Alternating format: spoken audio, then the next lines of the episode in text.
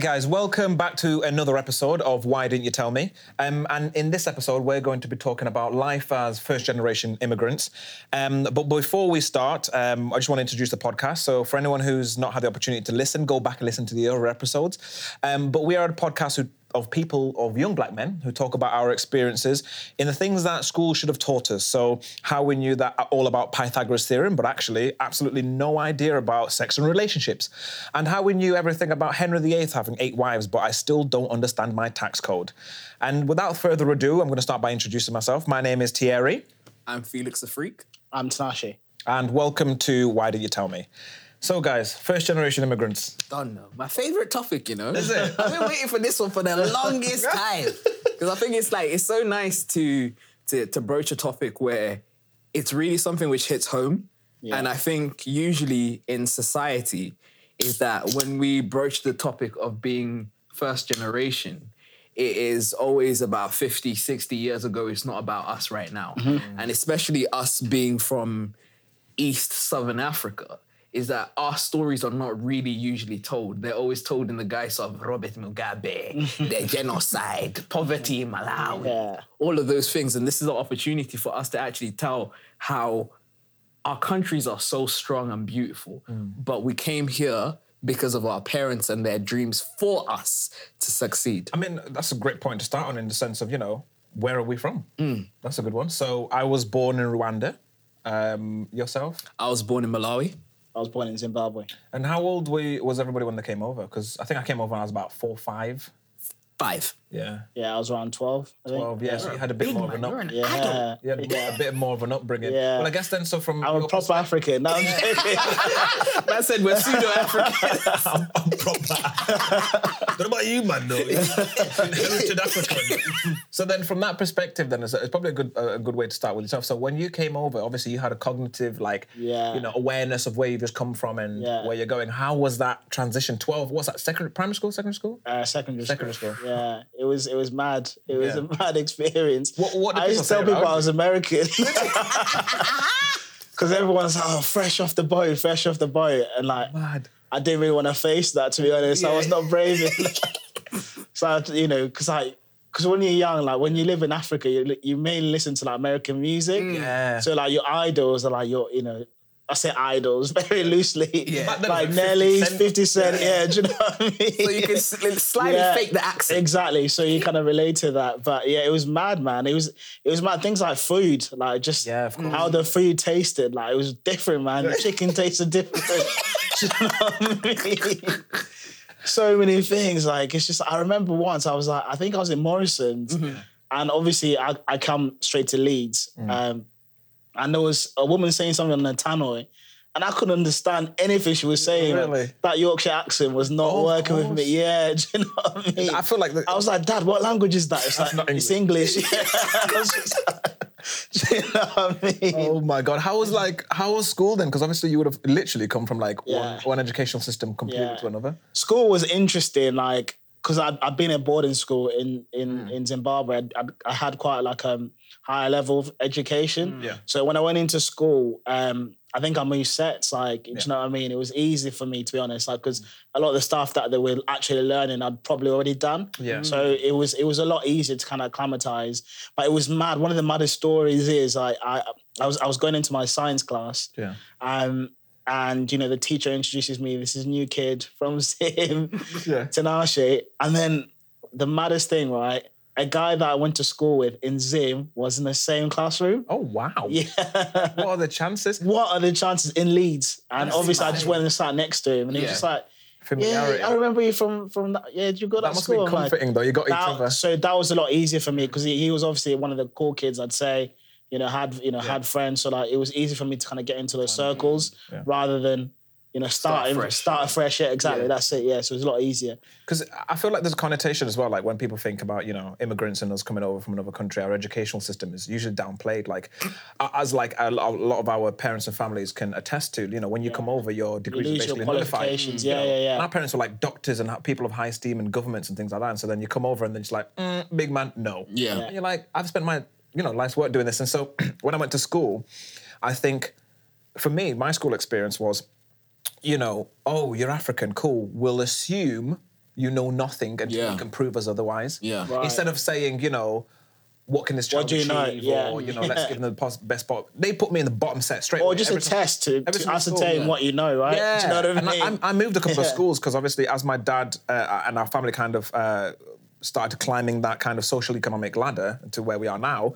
Um, we, we'd moved to find different job opportunities. So I lived, you know, three different places: London, Nottingham, um, Stockton on Tees, middle, like, and then down to Bradford, and then and Leeds again, and then now I kind of work in Sheffield. And so I've li- I've literally done a tour of the been UK about, yeah. yeah. By the time I'm literally by the time I finish, Yeah. if I if I do do another qualification, I would have done ten institutions, nine, ten institutions. Wow. At the time I'm done. So schooling for me was I was immediately put at the bottom until proven otherwise. Yeah. And so then scaling that, did it like in maths, literally, it put me to the bottom, and then within the next month they'd realise, all right, here's set one. Yeah. How do you find moving around? That must have been. So it was difficult because, um, my, I mean, my parents, my parents were just incredible. They were just, you know, they're very well educated people, and so they understand how to fit in, how to acclimatize, how to do whatever else. And so they taught me those skills, like people skills, really come from my parents and my family. And so, you know.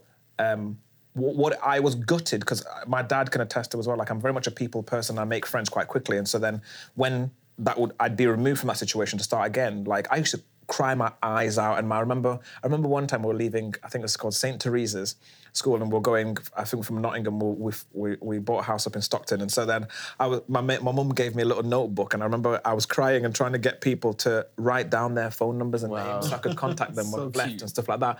Um, but yeah, at the time, you know, as a kid, you think this is the worst thing in the world. But like now, looking back as an adult, you could drop me in any country, in any language, Yeah. With any people, and I will survive and thrive. Yeah. Because those skills of you know being jumping around, Yeah. as we say, as first generation immigrants, we were picked up and plucked. Yeah. Yeah. Into certain situations, so What was, it, what was the motivation to move around then? Was it your parents are hustling to try and get different opportunities? Yeah, and like that? yeah, So, so- that's a reality, right? As a yeah. yeah. yeah, as a first generation Yeah. immigrant, it's survival because Yeah. you know when we came here, um, you come here with pretty much nothing but the clothes on your back uh, most of the time, and so you know no one knows you from anywhere. You're they've stripped you of your your uh, qualifications and stuff, so then you have to climb society again, and this is where as well like seeing your parents go through it, I think is probably the driver as to why we are. You know, such driven people because we've seen our parents have lived two lifetimes. When you think Yeah. about it, you know, they've lived, they've grown up as adults and become successful in their in their mother motherland, and then come to this country and be nobody and climb that ladder again. Yeah. Yeah. So they've lived twice. So then that's why sometimes I do understand when they say, you know, if I was given that opportunity, you know, I would do whatever because they've done it twice. Yeah. Mm.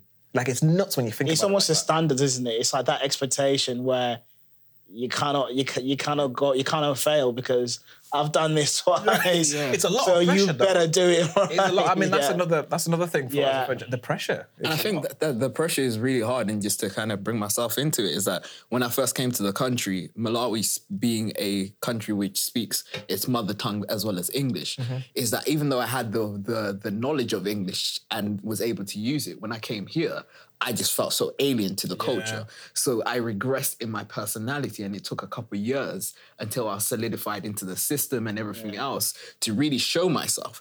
And I think what really occurs is like yourself, I lied about my, who my identity was. Where were you from then? Man, listen, yeah, man's from Kingston, Jamaica, all day, every day. Ah, you know, um, uh, Uncle Daly used to live down the road uh, in in Jamaica. I came up with a whole story, but it was the, the point. It to- wasn't cool to be African. It wasn't was cool to be Yeah. Back then, African. no, I remember. I used to pretend as well, like pretend to be American. Do you remember when Nelly had the, you know, Yeah. the cutting- I remember I grazed my own cheek. but I was committed to the cause to put a Oh plaster on my it, yeah. days. So I could come and just be like, yeah, yeah, Yeah, no, it's, man's it's- American, yeah. Thierry, how are you gonna get? You got stabbed where? From Stockton on Tees? Who the hell stabbing you there? And it's literally you, you had to Even, acclimatize. even clothes, like I don't know about you guys. I used to wear like baggy, Baggy clothes. Yeah, because you know, like Do-rags. baggy I wore a do-rag. gold chain, okay, snapback with the gold sign with the dollar sign. I swear, oh my days, man! First, When I first generation immigrant, yeah, you still remember your first outfit, which you know your parents put money into. yeah. Mine was a Sean John Yeah. Oh, uh, camel suit and then my auntie got me G Unit trainers. Oh G-Unit. my goodness! That was Benny back then. For That was years. I, for a whole year, I just used to wear that outfit to everything which was important. Oh, Didn't care. When I when I flew over here, I was wearing a I think an Allen Iverson basketball jersey, and you know in basketball they have them uh, tracky bottoms that they Yeah, that just Yeah. rip off. I remember Magic I Mike, you flew know? from I flew from Zim. you know I mean? Wearing that. I remember someone. I think someone in the plane was like. Are, are these like sports stars or something? Yeah. They thought it was some like young NBA kid, like some like team. Yeah, man's American. though. You know, just a little stop off out in here, Africa you that. But On a world tour. my, fir- I think my first outfit where I was like, you know, this is peas, and I was like, what the hell? Is um, we'd gone to America. Um, my cousins had sent over an outfit in America, I think, it's for my birthday, and it was Rocawear. From, everyone remembers Yeah. Rocawear, and it had the basketball shorts, but they were long in it. Basketball American basketball shorts are like they're All like the way to three-quarter the- trousers, yeah. especially with how short I am. And, and they were white, blue, and yellow shorts, and then the jacket as well had Rocawear in like fur print on the back, and it had the jacket. I wore that out Rinsed it. to death. Gold rinsed it. chains. That white was not white when the time I was done. I had like a, a do rag on and a snapback and and but I mean back in the day, do you know, like G Unit was it was the one. It was the one in it, it- the necklaces and all Yeah. of that. the, the yeah. spinning necklace. Spinning, Ah. spinning belts. There's been, I'm just, I'm just flying out, Oh flying my out, days. man. Health and Flying out. safety Yeah. certificate for your belt. yeah. It was mad. but it's not yeah. just that as well. For me, like the slang, like Yeah. do you know what I mean? UK slang is obviously like very unique. I mean and- London compare Yeah. London to Newcastle. yeah, do you know what I mean? How do- how so just trying to that? understand the slang and you know the language is difficult. Like, do you know what I mean? But like I said, luckily I had someone that would be like, "Yo, so this is this is what this means. Yeah. This Yeah. is what this." Sometimes I feel like, "Yeah, yeah, yeah," but like, I Do you two still speak your mother tongue? I'm learning, relearning it because I can understand it. Yeah. But I, I always hate to say it like this, but it's the truth. When I speak it, I sound like a white person.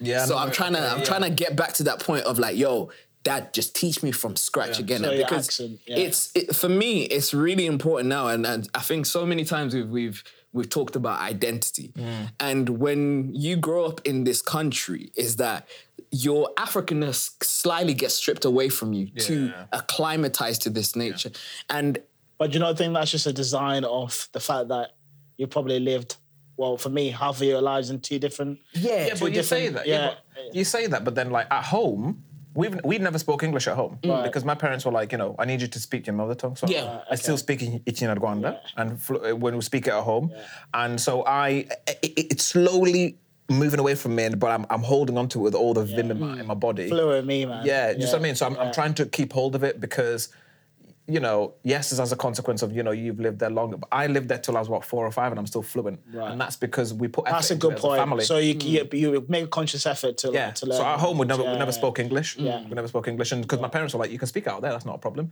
Um, and when I came over as a kid, to be honest, I spoke you know Kinyarwanda, I spoke uh, Swahili, um, and I I spoke like literally probably even a bit of French, but like. English is such a dominant force of a language and the way our society treats it that it almost kills other languages. What I mean by that is, even when we go abroad on holidays, the amount of times I've heard people go to Spain and say what they want in a Spanish accent in English. Hmm. and so then they're like, sorry, what was that? And it's like, chicken. And it's like saying it slower Yeah. and in a Spanish accent or whatever that accent is doesn't make you speak that language. Like, it's almost like we don't want to speak it. But it's mad, isn't it? Because like the, the, the, there's certain parts of Spain where they won't even try and speak English with you. Yeah. And then you, obviously, then you've got to try and you know try and converse in their language. But you know, for me, I, I still speak the language. Yeah. Um, at home, it was a mixture of both. Like it was like kind of a mixture. You, you say things in Shona, but then Mm. maybe say some, something in in you know in in English.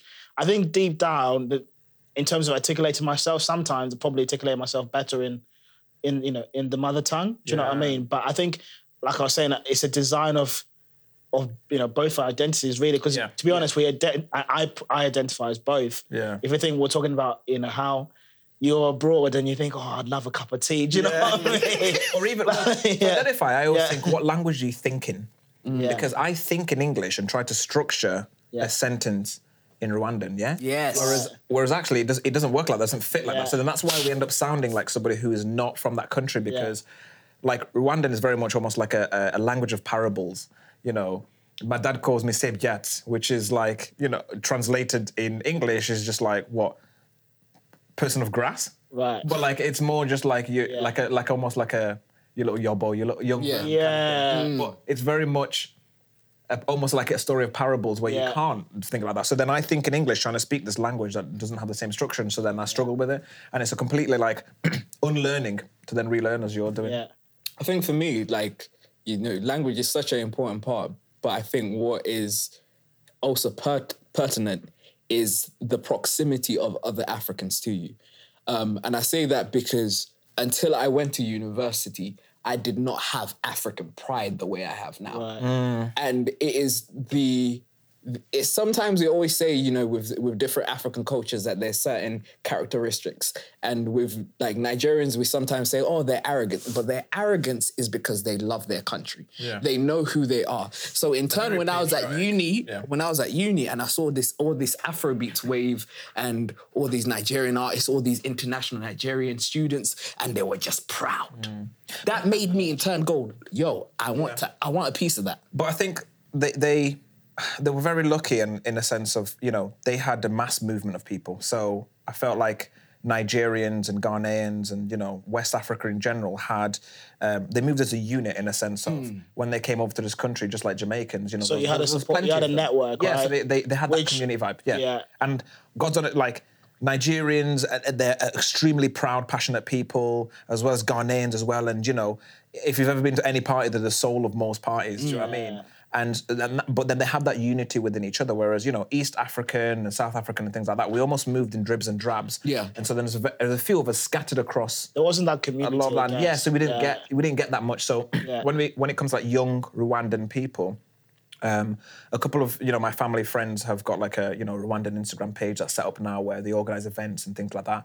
Um, but outside of that, there wasn't really that kind of community vibe. I couldn't go to university and go. For a lot of people, they've never met a Rwandan, and so then they're like, "Oh my god, yeah, Thierry, you're the first Yeah, Rwandan I've met." Do you know what I yeah, mean? yeah. Um, and so then it was very much like it was difficult to know who I was without anyone there to reaffirm that that was the case. Who was my age? That isn't my dad going.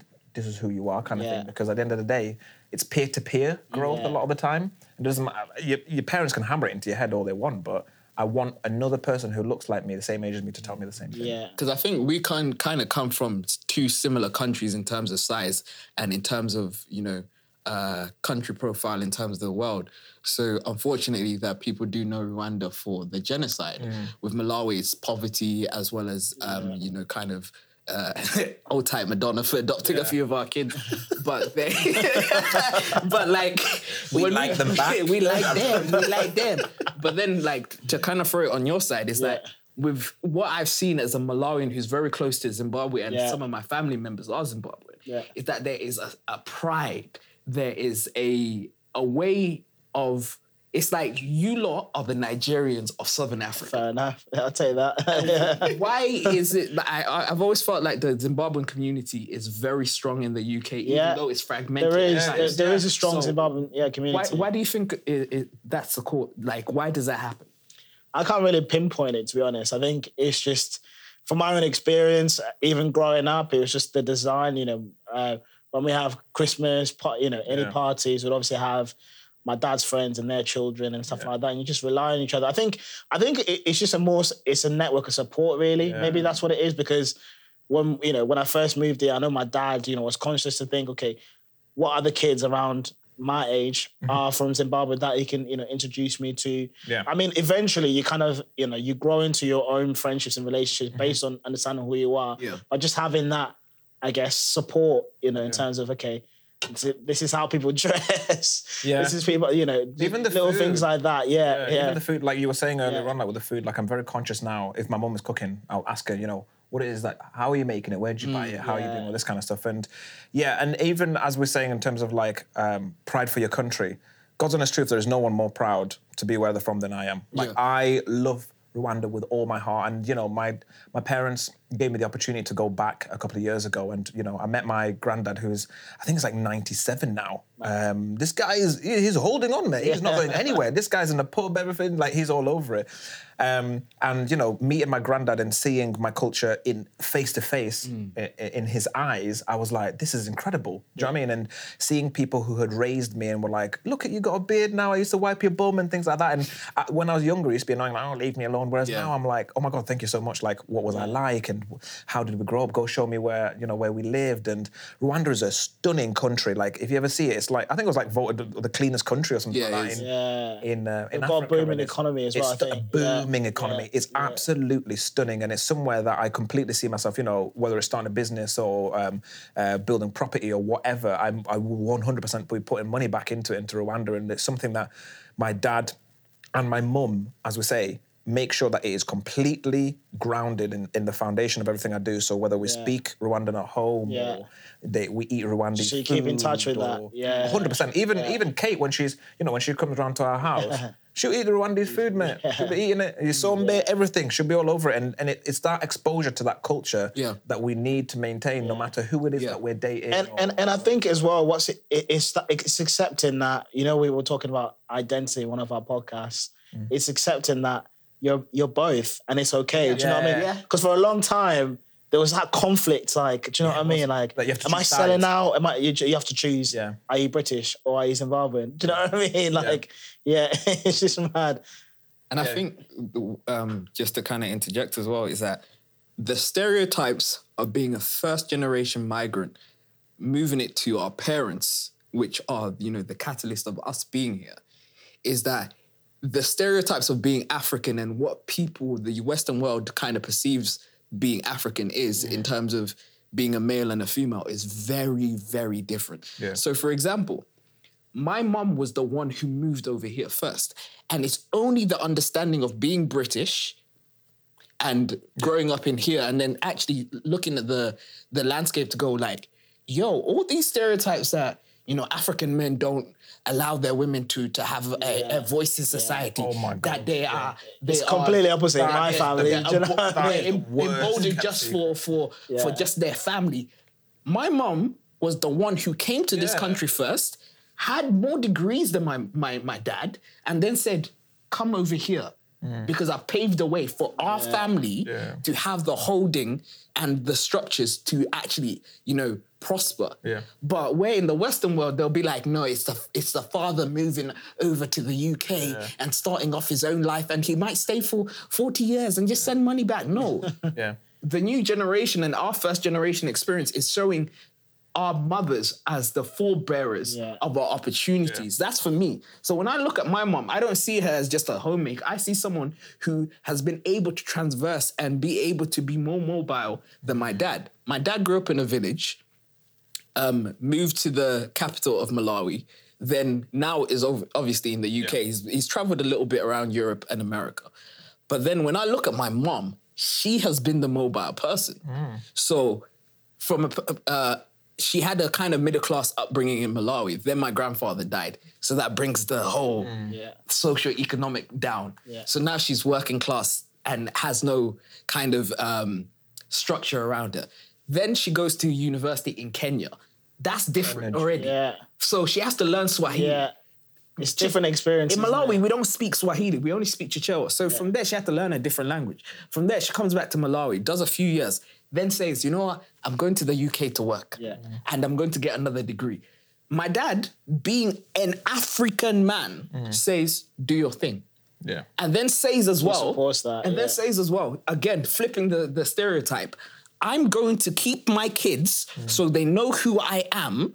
And when they know who I am, that will move all together. He didn't send me to my grandparents. He didn't send me to any other relative. Yeah. He said I could take on this mantle. Yeah. So once again, breaking a stereotype. Yeah. So then when we came over here, we came as a unit which said, I'm going to sacrifice this bit Yeah. for you Yeah. so that I can do this. So I'm gonna sacrifice this is, bit. is, is a it's a quality that you saw at quite you know quite Yeah. a young age. Yeah, that's really interesting, isn't it? Yeah. But yeah, And then, and it's good to see as well, like um, that clearly from our parents, we also learned quite a lot of the those there was clearly a strong relationship dynamics, which we kind of touched on in, in, in other episodes, in the sense of you know they were able to momentarily sacrifice their own wants and needs for the good of their partner or their family, and then so then they can move. Such as strategic Yeah. movements for that kind of stuff. Because as we say, like you know, you end up coming over here for uh, for our experience, and you you know you don't have anything. So then you go right. So which one of us strategically could do better quickly to stabilize us, and then I'll go to uni, and then you do this, and then you do that, and things like that. And that, as I say, that's why I moved around quite a lot. It was seeking opportunities, and you know, making sure that each step was upwards and forwards, kind of thing.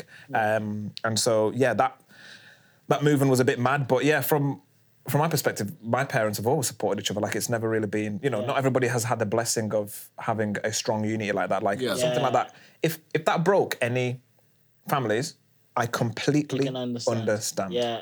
Wh- wholeheartedly. It's, Imagine- it's difficult, isn't it? It's something complete. I couldn't fathom it. I couldn't. do you I know what I mean? really couldn't. couldn't. like, Everything yeah. behind that, you know. Yeah. I couldn't. Everyone that you know, everything that you have, closing your back, see you later. But we were talking about the sort of black tax sort of aspect of it. Yeah. But do you think that's why maybe they've, you know, we're saying they've got that connection because they've uprooted everything? I mean, what And they've black only- tax, firstly? yeah, that's a good point. So basically, black tax, um, the way we we kind of been discussing it, is being a first generation immigrant to this country, or even our parents, is it's that not they just- have just this country, It's not this country. It's actually Anywhere, anywhere overseas. if, if you're yeah. an immigrant, Yeah. this is basically your Yeah, story. yeah. You have people back home who have sacrificed a little bit or a big bit to make sure that you come to the place Yeah. that where you're at right now. So in the way the, the mafia pays homage, we have to pay homage to the people back Oh home. my day. I've never thought of it. Because there's there's someone out there saying, my guy, when you weren't eating, yeah. Yeah. Who I fed you. down? Yeah. so now that you're in a place where the promised land yeah. is the this, Or when this you way were here. abroad, I looked after your kids. Do you know what I mean? Because I can relate to that. Yeah. Do you know what I mean? So there's that, I guess, gratitude that you know sort of carries on. But, yeah. Uh, but then this this black tax thing though is it's a double edged sword because you know um, rightfully so like you may want to you know send money back home and support those people who helped you Yeah. even if they didn't help you support your own brothers and sisters who maybe didn't have that opportunity to come here I completely understand where I don't agree with it is if it then impedes the family in which you are supporting in that country that you're in Yeah. so I think sometimes um, some people over like they they overreach what they can give and things like that. So I know people who give like what was it? They get ten percent check gets taken by the church. Yeah. Yeah. Then what? Twenty percent then gets sent over overseas. So before your family have seen anything, that's thirty percent boom of your wage Before your wages. gone. I think I think what it is, and I'm I'm generalizing here, Yeah. but I think the moment you uproot your family to go live into another country, um, whether or not our parents had the intention that this is going to be a long term Yeah. thing or not, it, it is a long term Yeah. thing subconsciously. Do you know what I mean? So I think there was probably a, a- a time, or I remember when I was younger, where they're probably thinking, "Oh, I'm investing to go back or whatever Yeah. it is," but actually no, because your children are British. You know, you, you've, you've assumed a new life and a new identity. Yeah. So, I, like, I, I get what you're saying. So now, really, I suppose there is that aspect, the element of it's good. It's also good to kind of pay back to people Yeah. that supported you.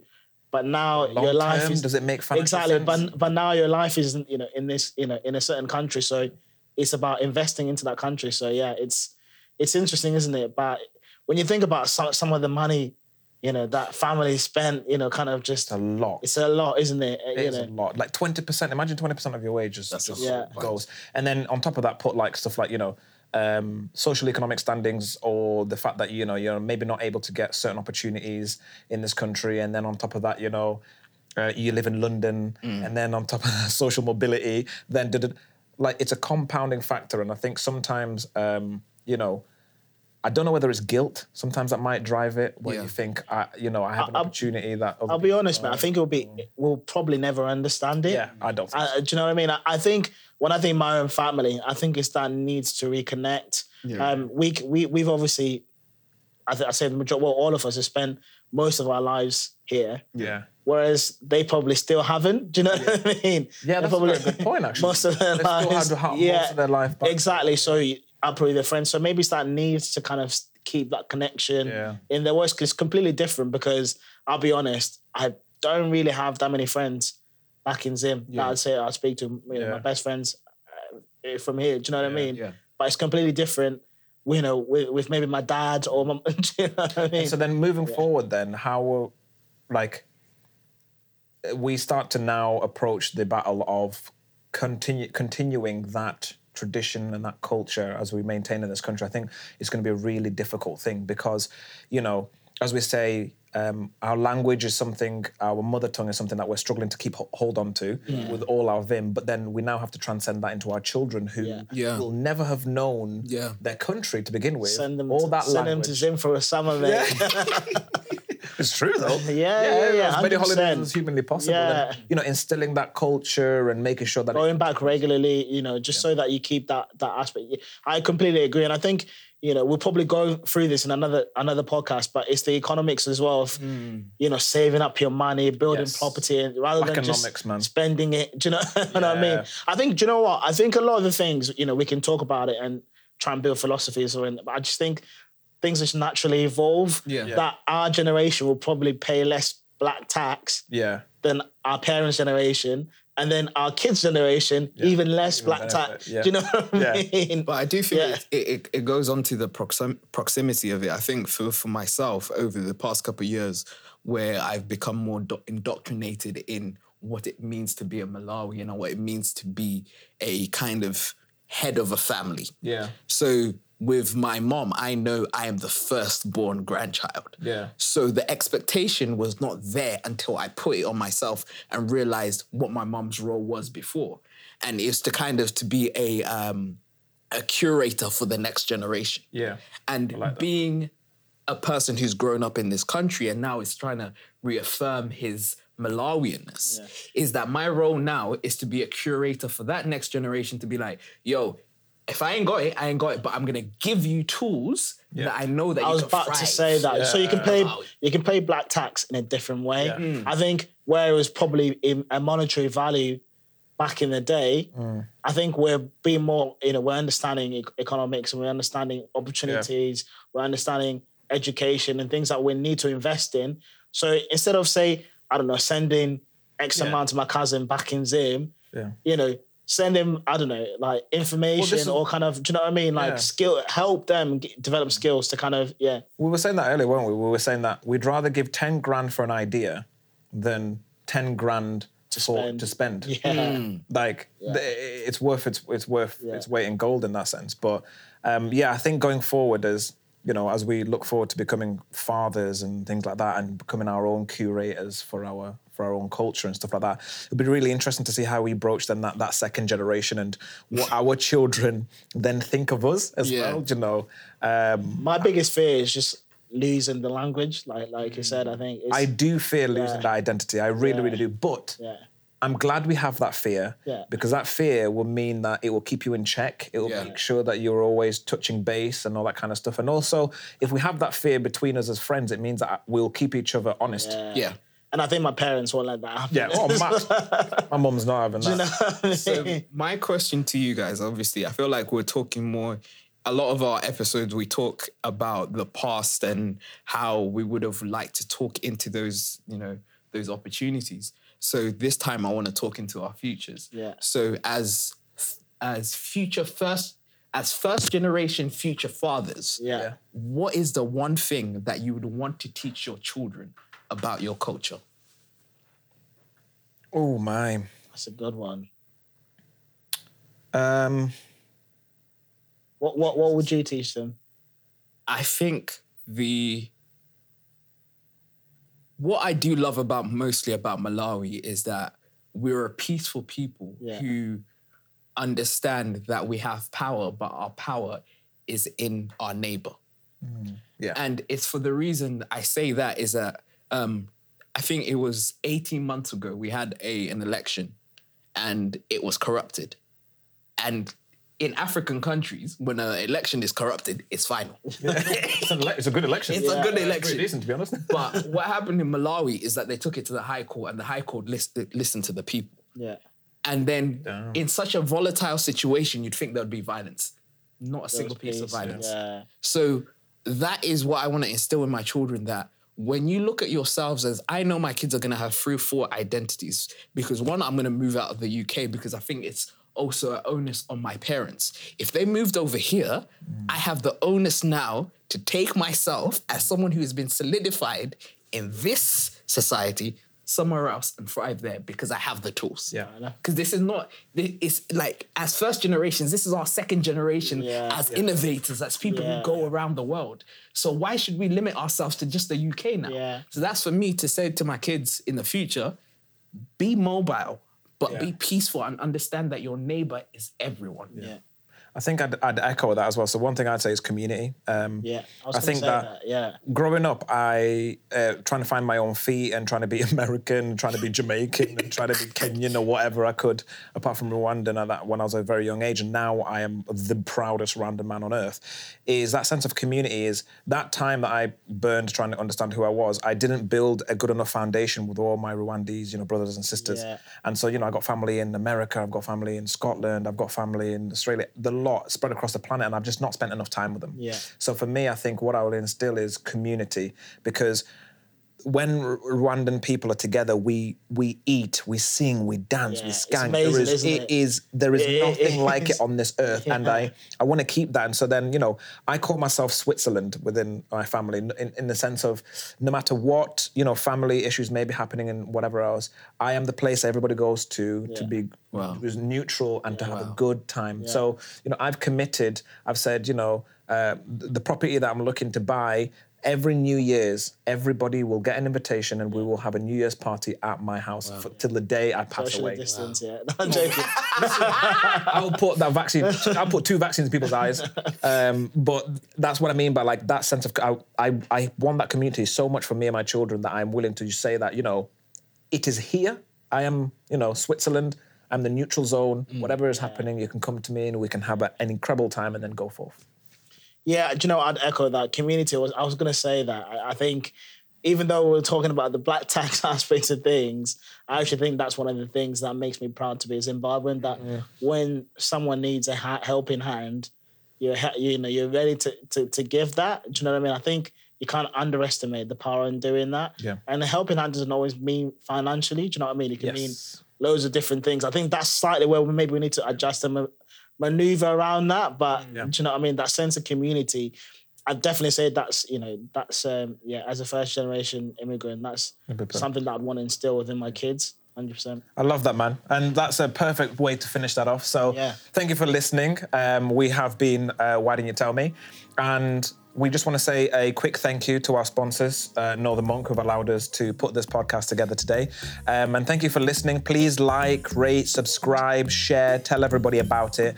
Um, but without further ado, I have been Thierry, I've been Felix. And I've been Tinashe. and we've been Why Didn't You Tell Me? Thank you for listening.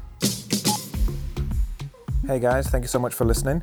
To keep up to date with everything that we're doing, please check out our YouTube, Spotify, and Instagram at Why Didn't You Tell Me? And if you've got any questions for the pod, please send them to hello at whydidn'tyoutellme.co.uk.